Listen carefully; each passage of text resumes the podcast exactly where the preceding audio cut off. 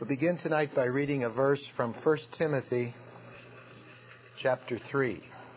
First Timothy chapter three, verse sixteen.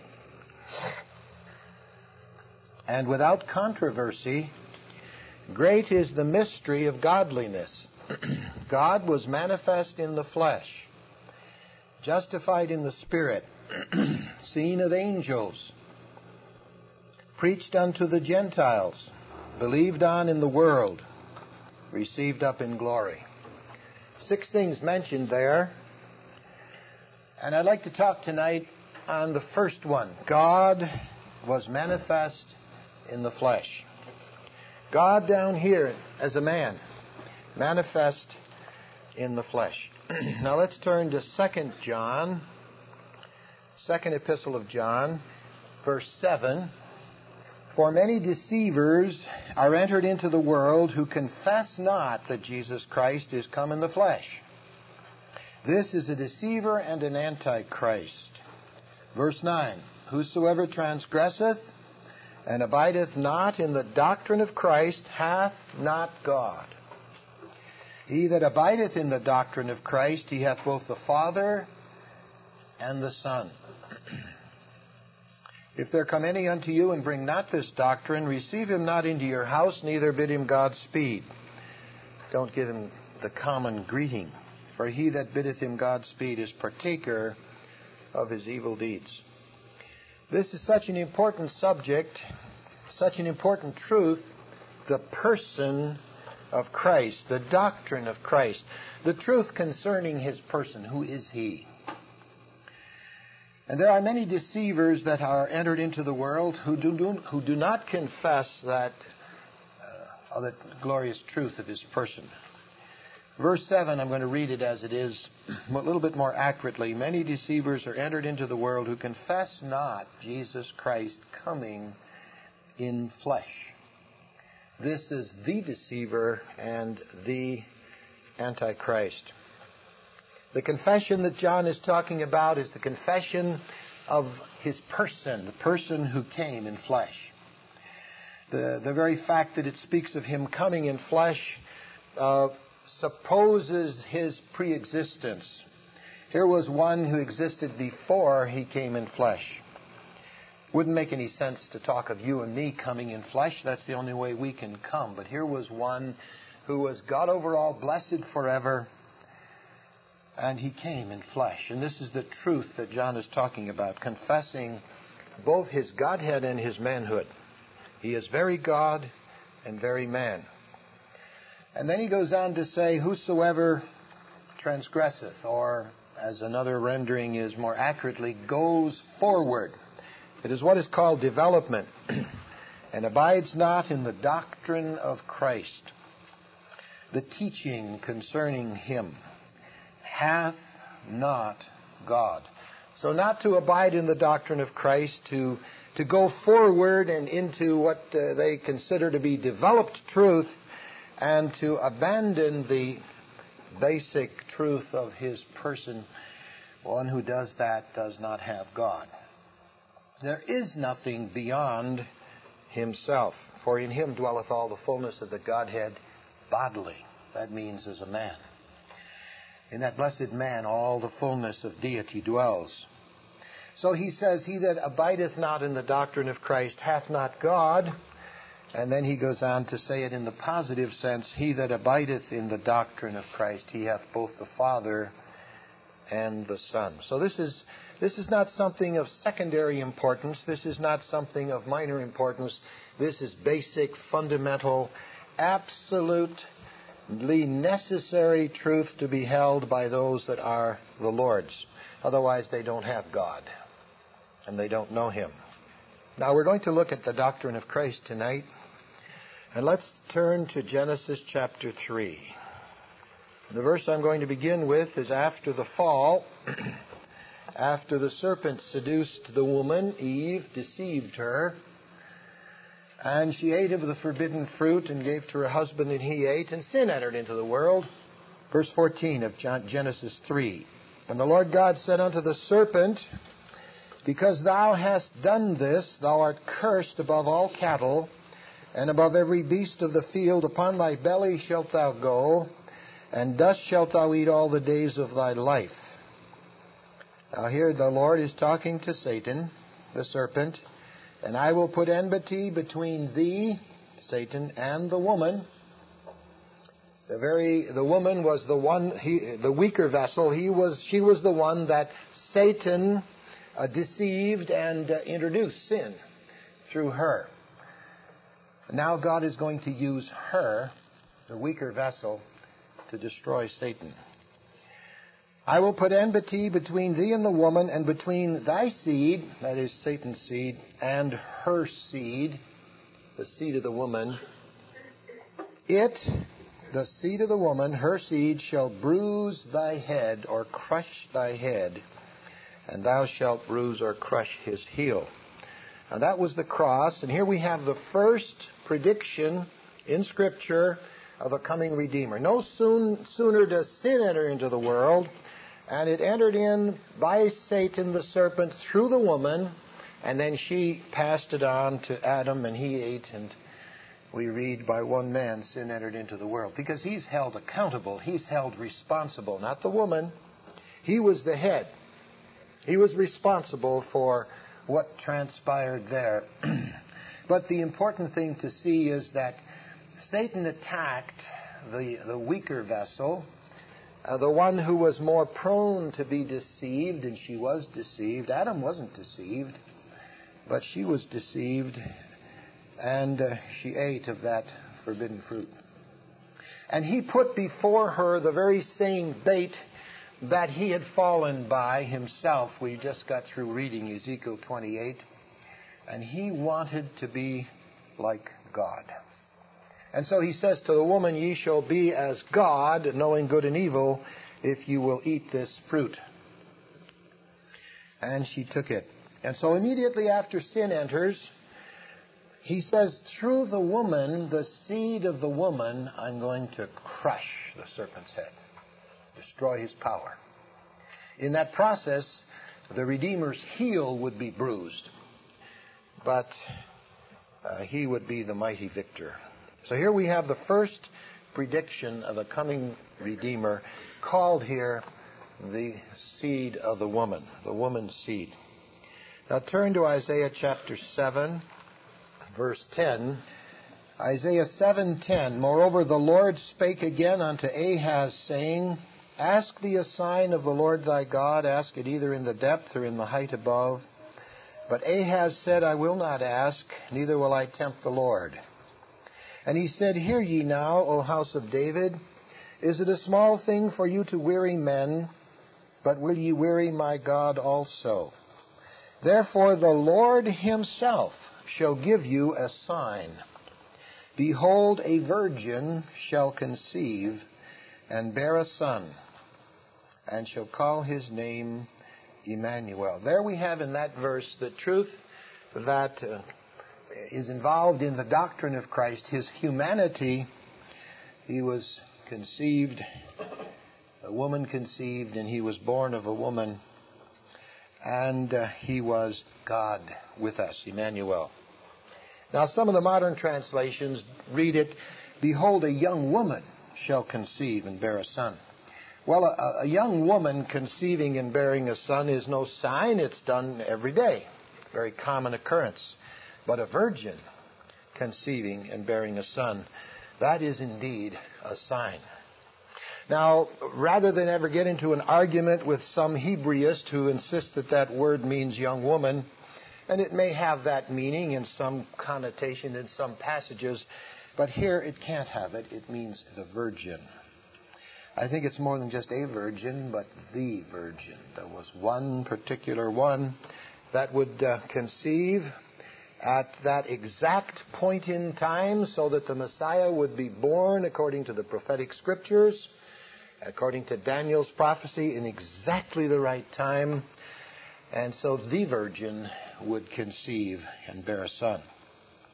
We're going to see, rather than uh, weary ourselves with the, the meaning of that Hebrew word translated here, virgin, we're going to see that that truth is maintained and, and insisted upon and reinforced by the Spirit of God all through Scripture concerning the person of Christ. Now let's turn to Matthew's Gospel. I might say that every one of us in the room tonight is the seed of man. Man's seed. Man was the begetter, and the woman was the conceiver. That's the normal birth. And here we have a unique birth spoken of, the seed of the woman. Most unusual expression. The very vessel that Satan attacked and deceived and enticed to eat of the forbidden fruit, the one that introduced sin into this scene, is the very one through whom would come the one that would destroy the serpent. Matthew, I'm going to read this genealogy quickly because I want to uh, have the, the emphasis that it brings before us, before us all. The book of the generation of Jesus Christ, the son of David, the son of Abraham. Abraham begat Isaac, and Isaac begat Jacob, and Jacob begat Judas and his brethren. And Judas begat Phares and Zerah of Thamar. And Phares begat Esrom, and Esrom begat Aram, and Aram begat Aminadab, and Aminadab begat Naason, and Naason begat Salmon, and Salmon begat Boaz of Rechab, and Boaz begat Obed of Ruth, and Obed begat Jesse, and Jesse begat David the king, and David the king begat Solomon of her that had been the wife of Urias, and Solomon begat Rehoboam, and Rehoboam begat Abiah, and Abiah begat Asa, and Asa begat Jehoshaphat, and Jehoshaphat begat Joram, and Joram begat Ozias, and Ozias begat Joatham, and Joatham begat Achaz, and Achaz begat Ezekias, and Ezekias begat Manasses, and Manasses begat Ammon, and Ammon begat Josias, and Josias begat Jeconias and his brethren, about the time they were carried away to Babylon. And after they were brought to Babylon, Jeconias begat Salathiel, and Salathiel begat Zerubbabel, and Zerubbabel begat Abiud, and Abiud begat Eliakim, and Eliakim begat Azor, and Azor begat Sadok, and Sadok begat Achim, and Achim begat Eliad, and Eliad begat Eleazar, and Eleazar begat Matthan, and Matthan begat Jacob, and Jacob begat Joseph. And it doesn't say, it can't say, Joseph begat Jesus. It says, Jacob begat Joseph, the husband of Mary, of whom was born Jesus, who is called Christ. Now we will find that the Spirit of God often, over and over again, refers to Mary as Jesus' mother. He never refers to Joseph as Jesus' father. They called him that. Even Mary called him that once, but the Lord gently corrects her, and we'll note that as we proceed. Jacob begat Joseph, the husband of Mary, of whom was born Jesus, who is called Christ. The Roman Catholics teach that Mary was the mother of God, because Jesus is God. But as to his deity, Jesus has no mother, only a father. As to his humanity, he has no father, only a mother.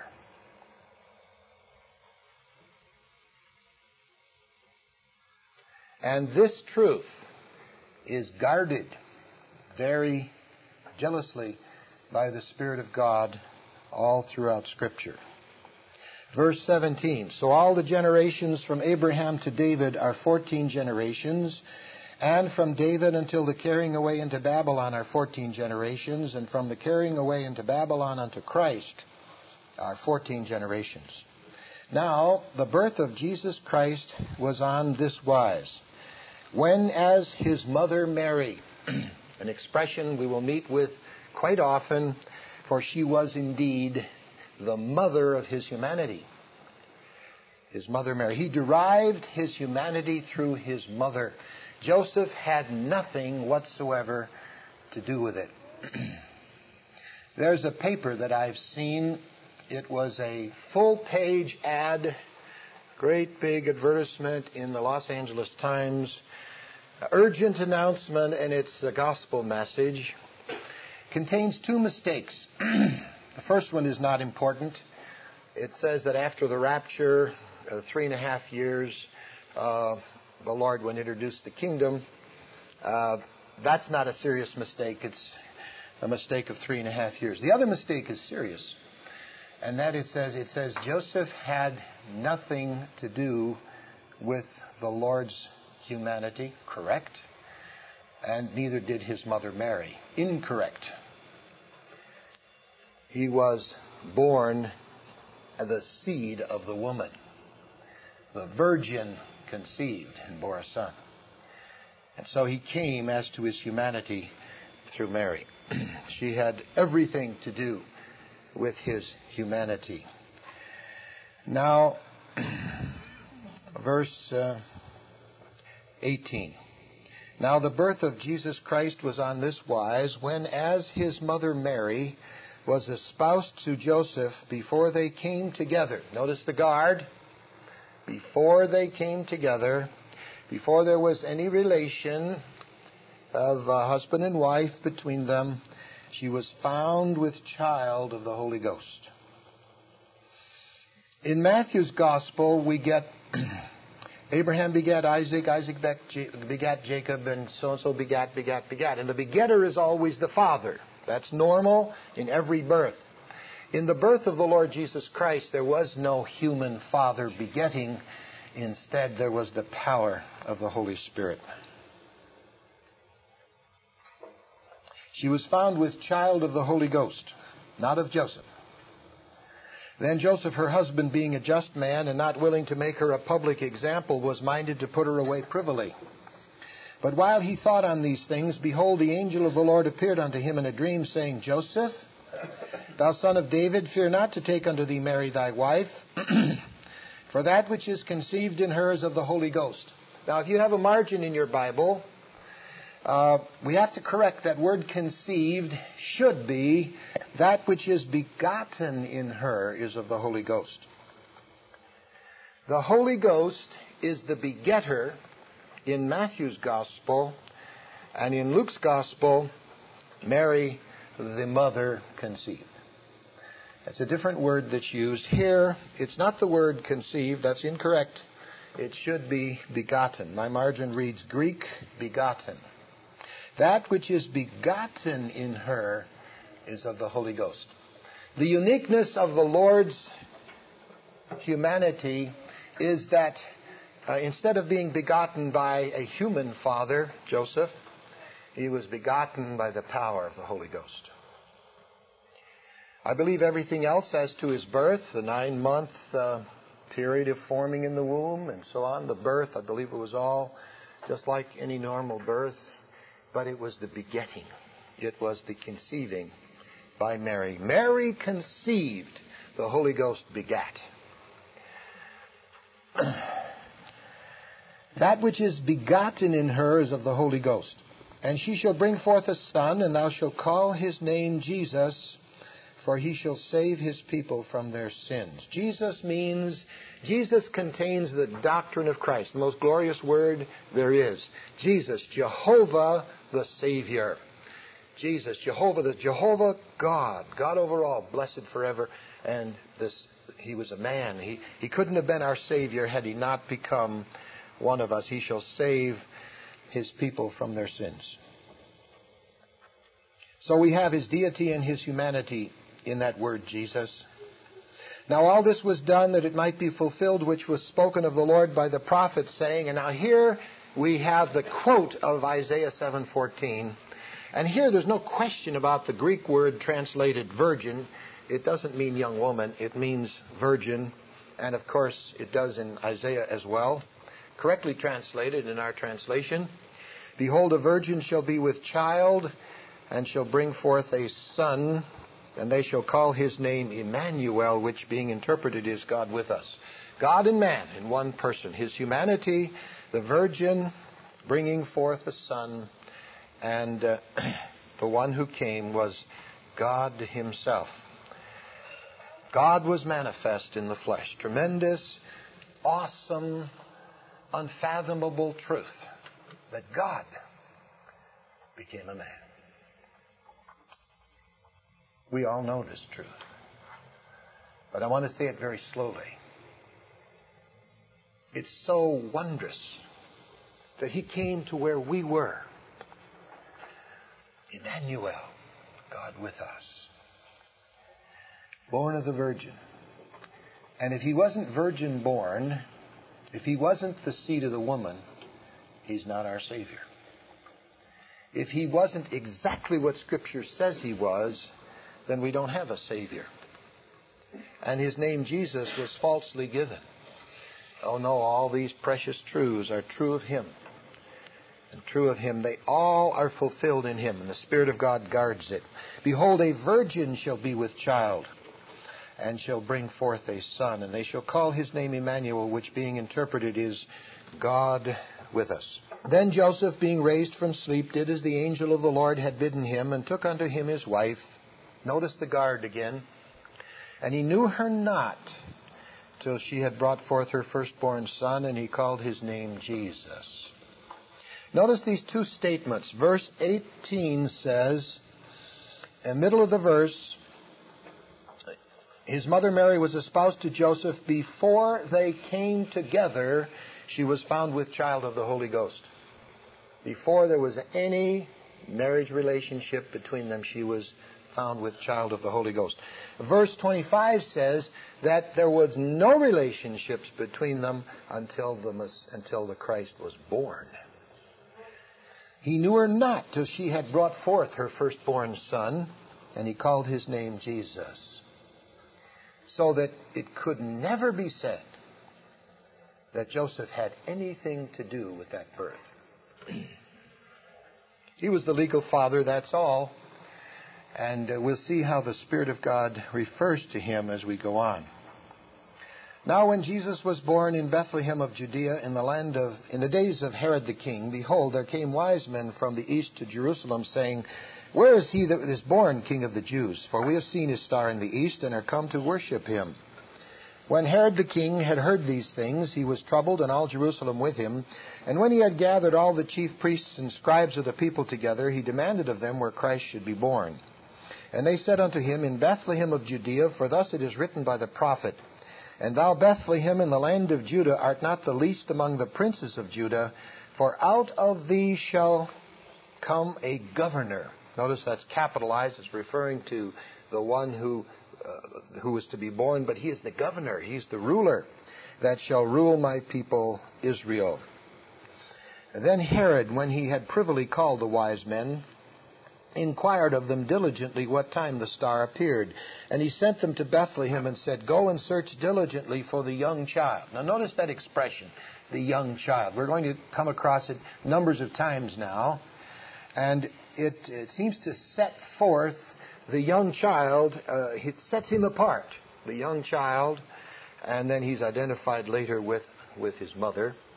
But uh, it sets them apart. Certainly he was set apart from Herod. Go and search diligently for the young child, and when ye have found him, bring me word again that I may come and worship him also. He wanted to kill him, not worship him. And when they had heard the king, they departed, and lo, the star which they saw in the east went before them till it came and stood over where the young child was. And when they saw the star, they rejoiced with exceeding great joy.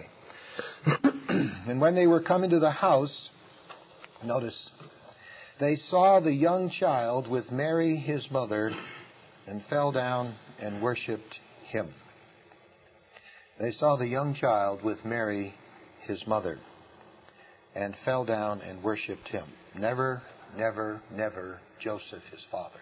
And when they had opened their treasures, they presented unto him gifts, gold and frankincense and myrrh. The gold, speaking of his deity, very God. The frankincense of his perfect humanity, very man, and the myrrh, his atoning sufferings by which you and I are saved. And being warned of God in a dream that they should not return to Herod, they returned, they departed into their own country another way. And when they were departed, behold, the angel of the Lord appeared to Joseph in a dream, saying, Arise, and take the young child and his mother. He does not say, Arise and take your son and your wife. He says, Arise and take the young child and his mother. The young child and his mother, Jesus and Mary are always mentioned together. Joseph is spoken of as though he's removed, that he's sort of an outsider in this, in this wonderful relationship between the young child and his mother. And he was. He was. He had nothing to do with that birth. Simply the legal part, but no real vital part in that birth. That's absolutely essential to hold. And if you don't hold that, you don't hold the doctrine of Christ. And if you don't hold the doctrine of Christ, you don't have God. That's what John says. And he that has the doctrine and holds it, he has both the Father and the Son. Arise and take the young child and his mother, and flee into Egypt, and be thou there until I bring thee word, for Herod will seek the young child to destroy him. When he arose, he took, again the same expression, the young child and his mother, by night, and departed into Egypt. And when and was there until the death of Herod, that it might be fulfilled which was spoken of the Lord by the prophet, saying, Out of Egypt have I called my son. Who is it that calls him my son? Jehovah, the true God, the Father. He says, Out of Egypt have I called my son. Then Herod, when he saw that he was mocked of the wise men, was exceeding wroth, and sent forth and slew all the children that were in Bethlehem, and in all the coasts thereof, from two years old and under, according to the time which he had diligently inquired of the wise men. Then was fulfilled that which was spoken by Jeremy the prophet, saying, In Ramah was there a voice heard, lamentation and weeping and great mourning, Rachel weeping for her children, and would not be comforted, because they are not. But when Herod was dead, behold, an angel of the Lord appeared in a dream to Joseph in Egypt, saying, Arise and take the young child and his mother, and go into the land of Israel, and for they are dead which sought the young child's life. The angel never says, Take your son and wife, but take the young child and his mother.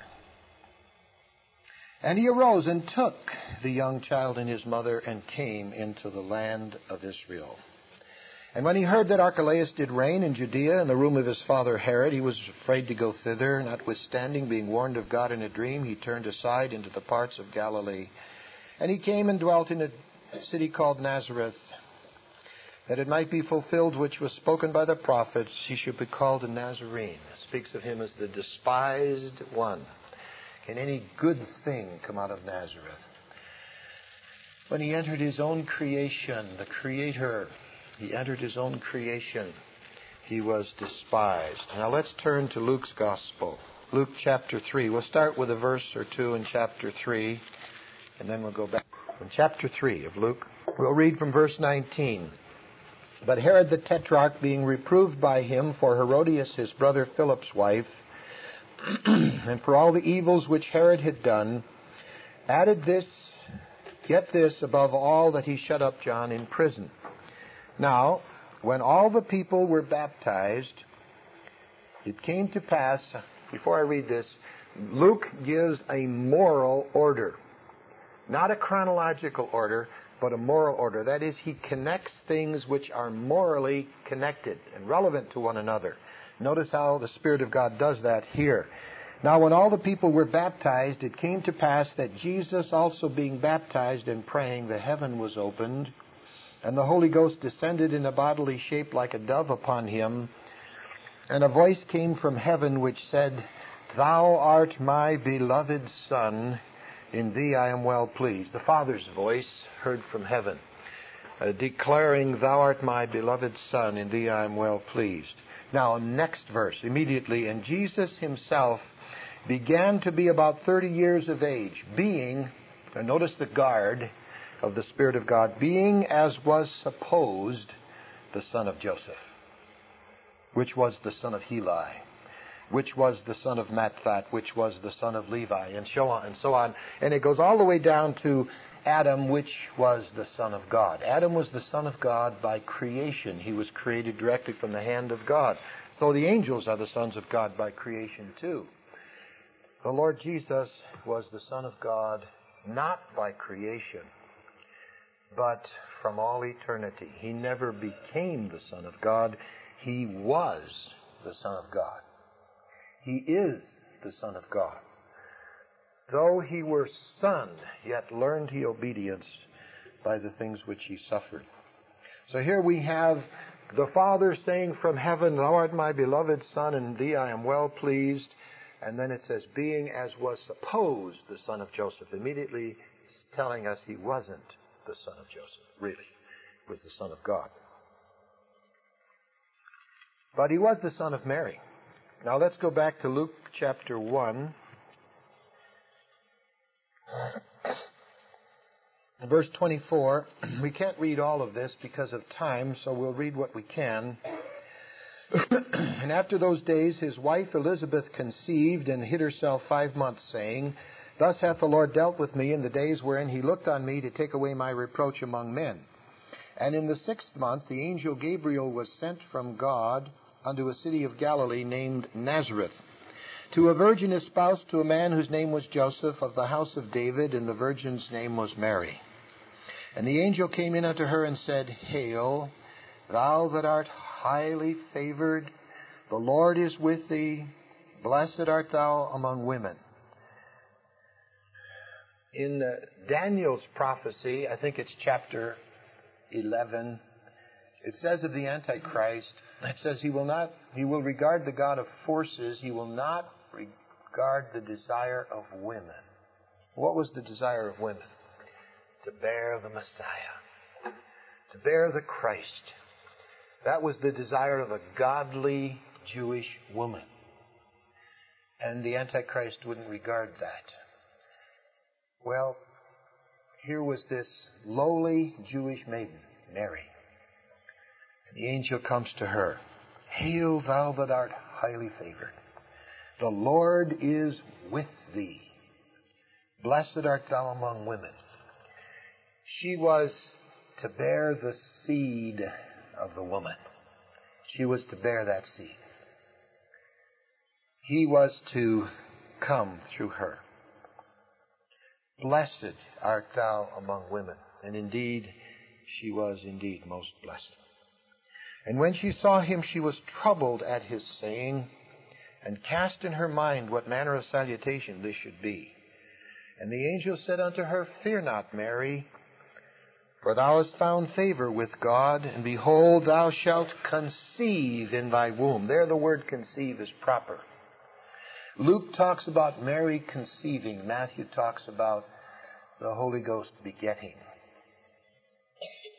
The genealogy in Matthew uses the word beget. I didn't count the number of times, over and over and over again. We read the genealogy. The father beget, the father begat. But there was no earthly father to beget. In the case of the Messiah, it was the power of the Holy Spirit. But in Luke, we have the humanity of the Lord Jesus. And so, where did he derive it from? His mother. His mother. Behold, thou shalt conceive in thy womb, and bring forth a son, and shall call his name Jesus. He shall be great, and shall be called the Son of the Highest. Notice, highest is in capitals. It's a title for God, the Son of the Highest. And the Lord God shall give unto him the throne of his father David. And he shall reign over the house of Jacob forever, and of his kingdom there shall be no end. Now notice Mary's response. Then said Mary unto the angel, How shall this be, seeing I know not a man? She had no relations with man at all. She was a virgin. She was to be that one to bear the Messiah. Now verse thirty-five, tremendous, one of the most tremendous verses in all of Scripture. And the angel answered and said unto her, The Holy Ghost shall come upon thee, and the power of the Highest shall overshadow thee. Therefore also that holy thing which shall be born of thee shall be called the Son of God. We make the mistake when a, a child is born and we look at the, the little baby and we say, that innocent little thing. Not so. It would be more correct, more scriptural to say that sinful little thing. Because innocence was, we don't have it anymore. Innocence was a state of humanity before the fall. Adam was created in innocence. That condition no longer exists. I'm not talking about a person being pronounced innocent in a court of law, but meaning not guilty. I'm talking about the state of humanity. Adam was created in a state of innocence, without sin, but capable of sinning. And then he did sin. And now we partake of sinful, fallen humanity. The state has changed. Humanity's the same. Adam was just as human after the fall as he was before, but the state of his humanity had changed from innocence to sinful. But here we don't have either one of those states described, but we have, therefore, that holy thing which shall be born of thee shall be called the Son of God. And so we have a third condition of humanity, and that's Christ, holiness, that holy thing. His humanity was holy, incapable of sinning. Without sin, but incapable of sinning. The very word holy means delight in good and abhorrence of evil. Delight in good and abhorrence of evil. Every suggestion to this Holy One that was born of Mary was painful and repulsive to him. His humanity was holy. To answer the question, could Jesus have sinned, it's, it's not a full answer to say, of course he couldn't have because he was God uh, in, the, in the human flesh. That's true, absolutely true. God cannot be united with uh, anything that is sinful. And in the person of Christ, we have God and man united into one person. But his humanity was holy. And we partake of that in the new creation. John tells us that in his first epistle. It says, he that is born of God cannot sin, for his seed abideth in him, and he cannot sin because he is born of God. That is, the new nature cannot sin. And Christ's humanity is holy. And that's what we partake of when we are born into the family of God. We have his life and nature, which is incapable of sinning. But we still have the flesh, and that's why a Christian may sin. But he didn't have that. His humanity was preserved in the womb of the Virgin through the begetting power of the Holy Spirit. She conceived, and the Holy Ghost begat. And his humanity was preserved holy, without the taint of sin. Impossible that he could have sinned. Therefore also that holy thing which shall be born of thee shall be called the Son of God. Why does it say that holy thing? It's the word holy in the neuter gender.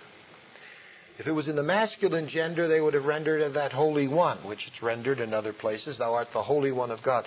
Why does it say that holy thing? Because in the very essence of his human nature, he was holy. His nature was holy.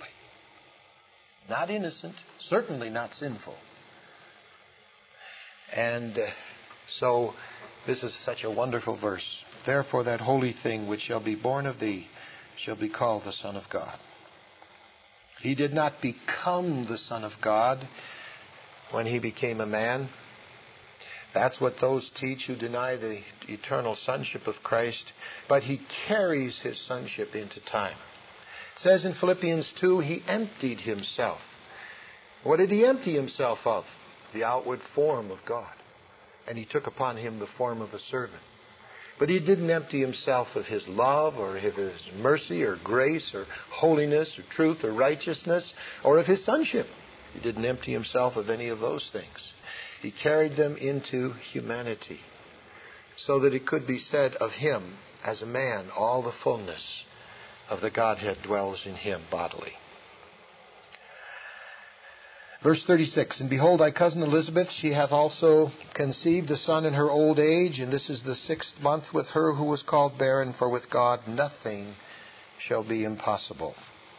And Mary said, beautiful her response, no thought, no, no comment, I'm not worthy of this, Lord. No, she just says, behold, the handmaid of the Lord, be it unto me according to thy word. And the angel departed from her. She accepts it. I'm going to be the mother of the Messiah.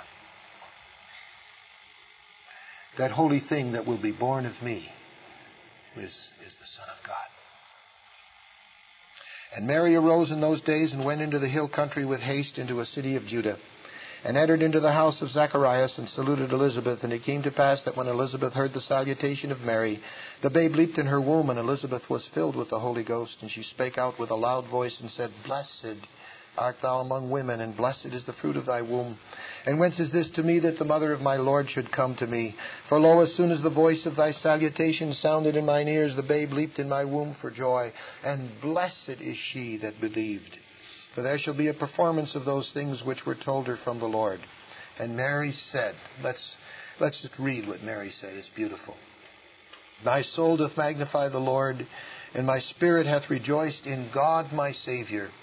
Whether she entered fully into this, I doubt that she did, because we're so slow to grasp these divine realities and wondrous truths.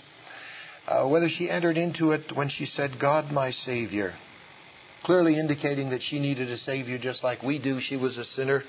The doctrine of the Immaculate Conception is impossible because Mary was begotten by a human father. Not so with the Lord Jesus. She was a sinner. Transmitted to her through the process of normal birth. But the Lord Jesus' conception was not normal. It was by the power of the Holy Spirit. And so he was, as to his humanity, preserved from sin. I would like to say this too. His humanity even is never spoken of in Scripture as being created. We should never refer to the Lord as a creature. He was a man. Yes. He entered into his own creation. When Adam was created, he was created out of the dust of the ground, and God breathed into his nostrils the breath of life, and man became a living soul. But the Lord came through the woman, the very one that Satan had seduced and deceived and uh, brought sin in. And all the, the sorrow and the suffering and the and the, the violence and the corruption that fills this world today, and all the evil and death following upon it, all brought in by sin through the woman.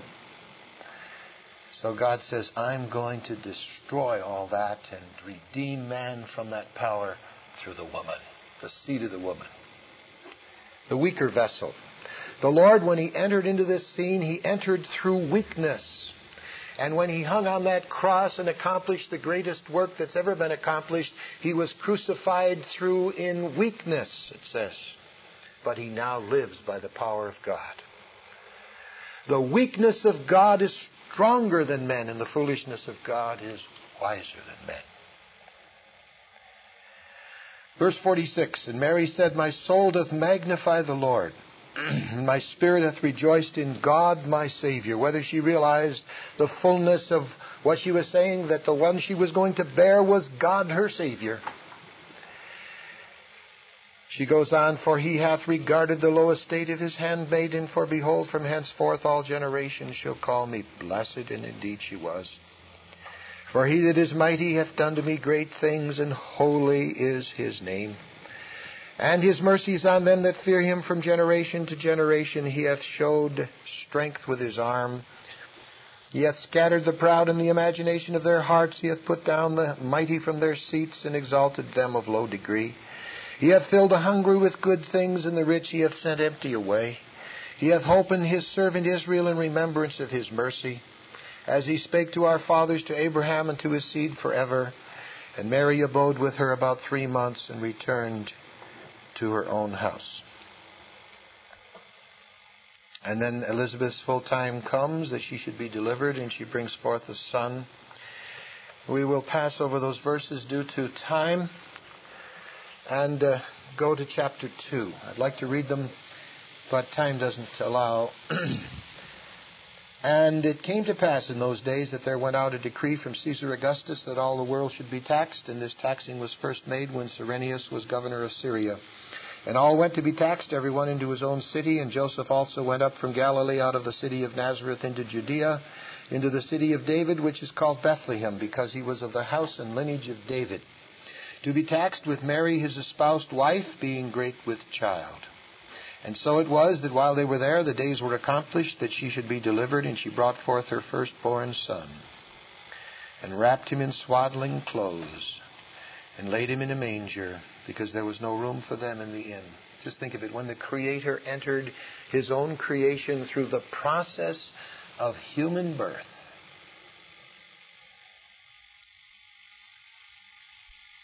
he was born in a stable and laid in a manger. No room for him in the inn. And there hasn't been room in this world for him since. The world hasn't changed. And there were in the same country shepherds abiding in the field, keeping watch over their flock by night. And lo, the angel of the Lord came upon them, and the glory of the Lord shone round about them, and they were sore afraid. It says in, it says in Genesis that, that shepherds are an abomination to the Egyptians.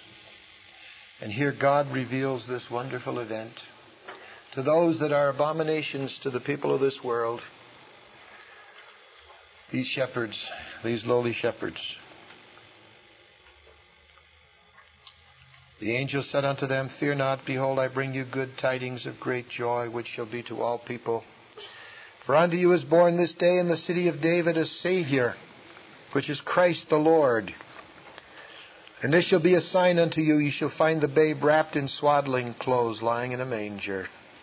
Speaks of poverty, lowliness, nothingness, the place into which he came. And suddenly there was with the angel a multitude of the heavenly host, praising God and saying, Glory to God in the highest, and on earth peace, goodwill toward men. And it came to pass, as the angels were gone away from them into heaven, the shepherds said one to another, Let us now go even unto Bethlehem, and see this great, this thing which is come to pass, which the Lord hath made known unto us. And they came with haste and found Mary and Joseph and the babe lying in a manger. And when they had seen it, they made known abroad the saying which was told them concerning this child. And all they that heard it wondered at those things which were told them by the shepherds. Notice we read, But Mary kept all these things and pondered them in her heart. We read uh, statements like this several times about Mary. And the shepherds returned, glorifying and praising God for all the things that they had heard and seen, as it was told unto them. And when eight days were accomplished for the circumcising of the child, his name was called Jesus, which was so named of the angel before he was conceived in the womb, Jehovah the Savior, Jesus. And when the days of her purification according to the law of Moses were accomplished, they brought him to Jerusalem to present him to the Lord. As it is written in the law of the Lord, every male that openeth the womb shall be called holy to the Lord. Never a male that opened the womb that was so holy as this one, the Holy One of God. That holy thing which was born of her was called the Son of God. And to offer a sacrifice according to that which is said in the law of the Lord, a pair of turtle doves or two young pigeons, a provision in the law of Moses for the poor of the flock, for those that didn't have enough money to uh, pay for a more expensive offering, the very poorest of the offerings. That's what they offered. He entered in poverty into this world. He had nothing. He emptied himself of his form of God, took on him the form of a servant. He came not to be ministered unto, but to minister and to give his life a ransom for many. And his very entrance, the very way in which he entered into this world, through the weaker vessel and into a condition of poverty down here. And behold, there was a man in Jerusalem whose name was Simeon. And the same man was just and devout, waiting for the consolation of Israel, and the Holy Ghost was upon him. And it was revealed unto him by the Holy Ghost that he should not see death before he had seen the Lord's Christ. And he came by the Spirit into the temple, and when the parents brought him the child Jesus, that's the closest that the Spirit of God comes in an expression. It says the parents brought in the child Jesus, for to do for him after the custom of the law, Then took he him up in his arms, and blessed God, and said, Lord, now lettest thou thy servant depart in peace, according to thy word. For mine eyes have seen thy salvation. They were indeed his his parents, as far as the, uh, the world was concerned, and the law. But the Spirit of God, when it, when it singles out the, the actual person that was involved in his birth, always his mother, Mary.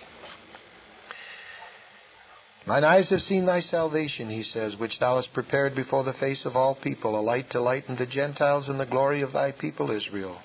And notice, and Joseph and his mother, maintaining the distinction, marveled at those things which were spoken of him.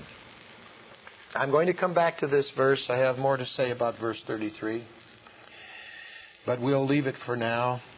And Simeon blessed them and said unto Mary his mother, notice that expression again, behold, this child is set for the fall and rising again of many in Israel, and for a sign which shall be spoken against.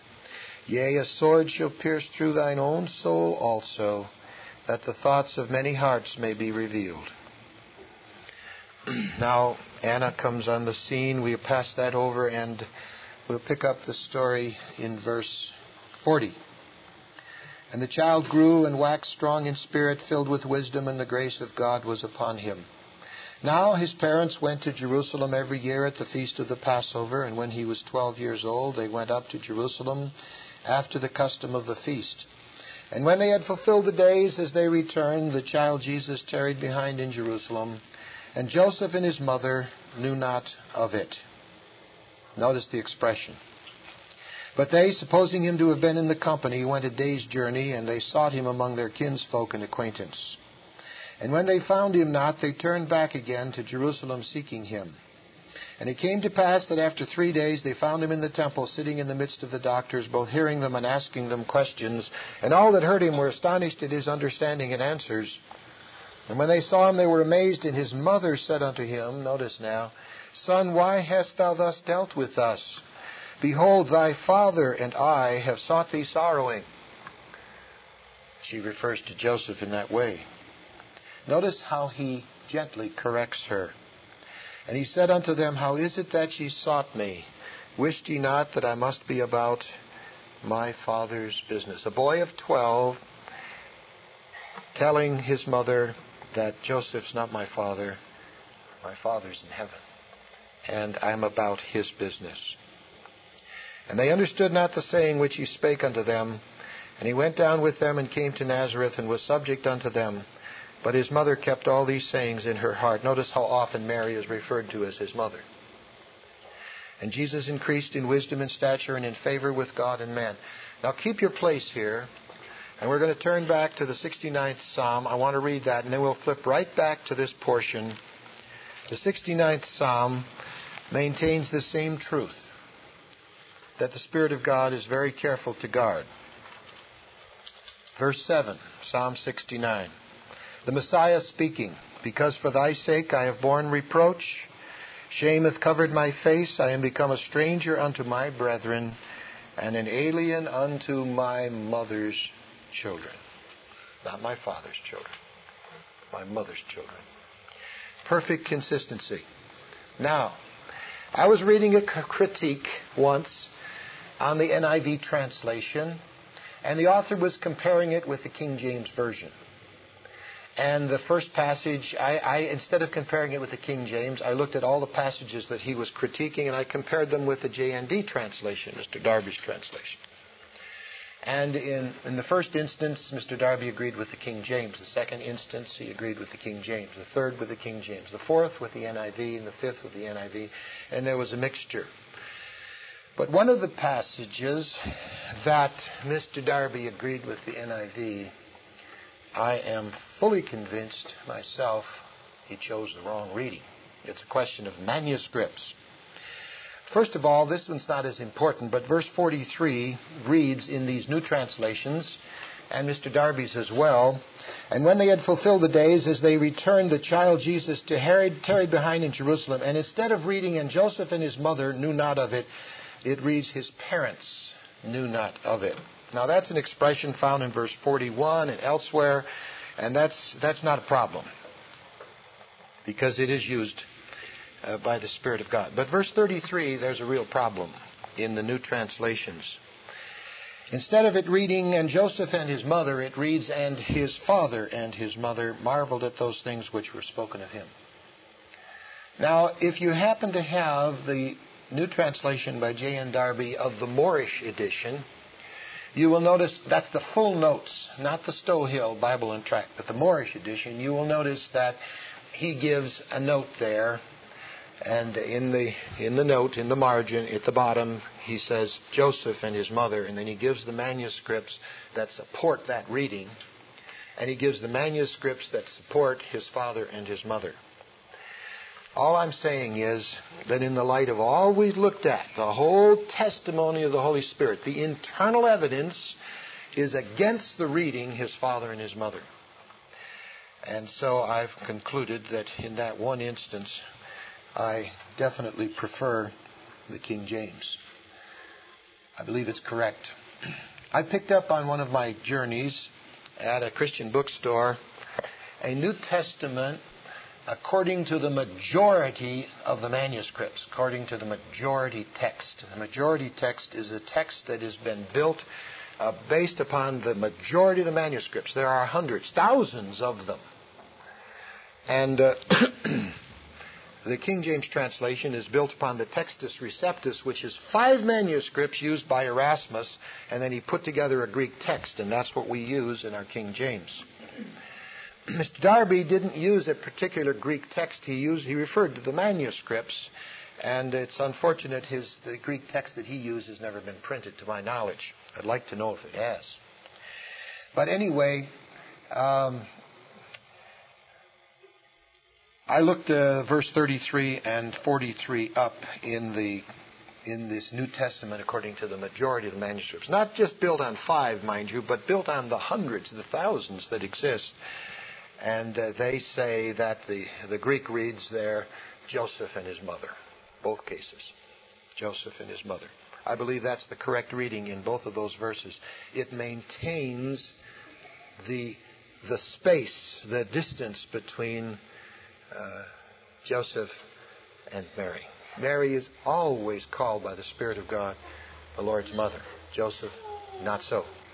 And when Mary does it once, the Lord gently, even as a boy of twelve, corrects her. Wished ye not that I must be about my Father's business. Wonderful person. The doctrine of Christ. Very man, virgin born, the seed of the woman. Emmanuel, God with us. God manifest in the flesh. Do you know that person? Young boy, young girl tonight. Do you know who he is? If you really know who he is, then you're the Lord's. And if you don't, you can know a thousand other things if you don't know who Jesus is. I tell this story. I know, I know I'm a little over, but pardon this. When I was in the Southeast, I was told of one who was at the Lord's table, breaking bread, whom I know. I've known him for years. Supposed him to be a brother. And uh, this brother told me about him. He said he, he questions that Jesus is the creator. And so I called up the leading brother of this assembly, and I said, we should have a talk with this brother. And uh, so we did. And as I talked with him, I said, is Jesus the creator?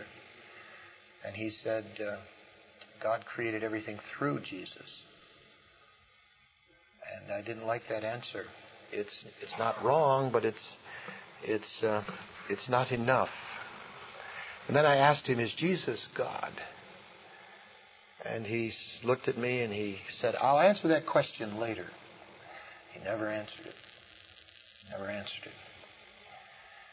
it. If you don't know who Jesus is, you don't belong at the Lord's table, that's for sure. You're not saved. He that holdeth not the doctrine of Christ, bringeth it not, he doesn't have God, John says. And if he's not the virgin born, son of Mary, we don't have a Savior.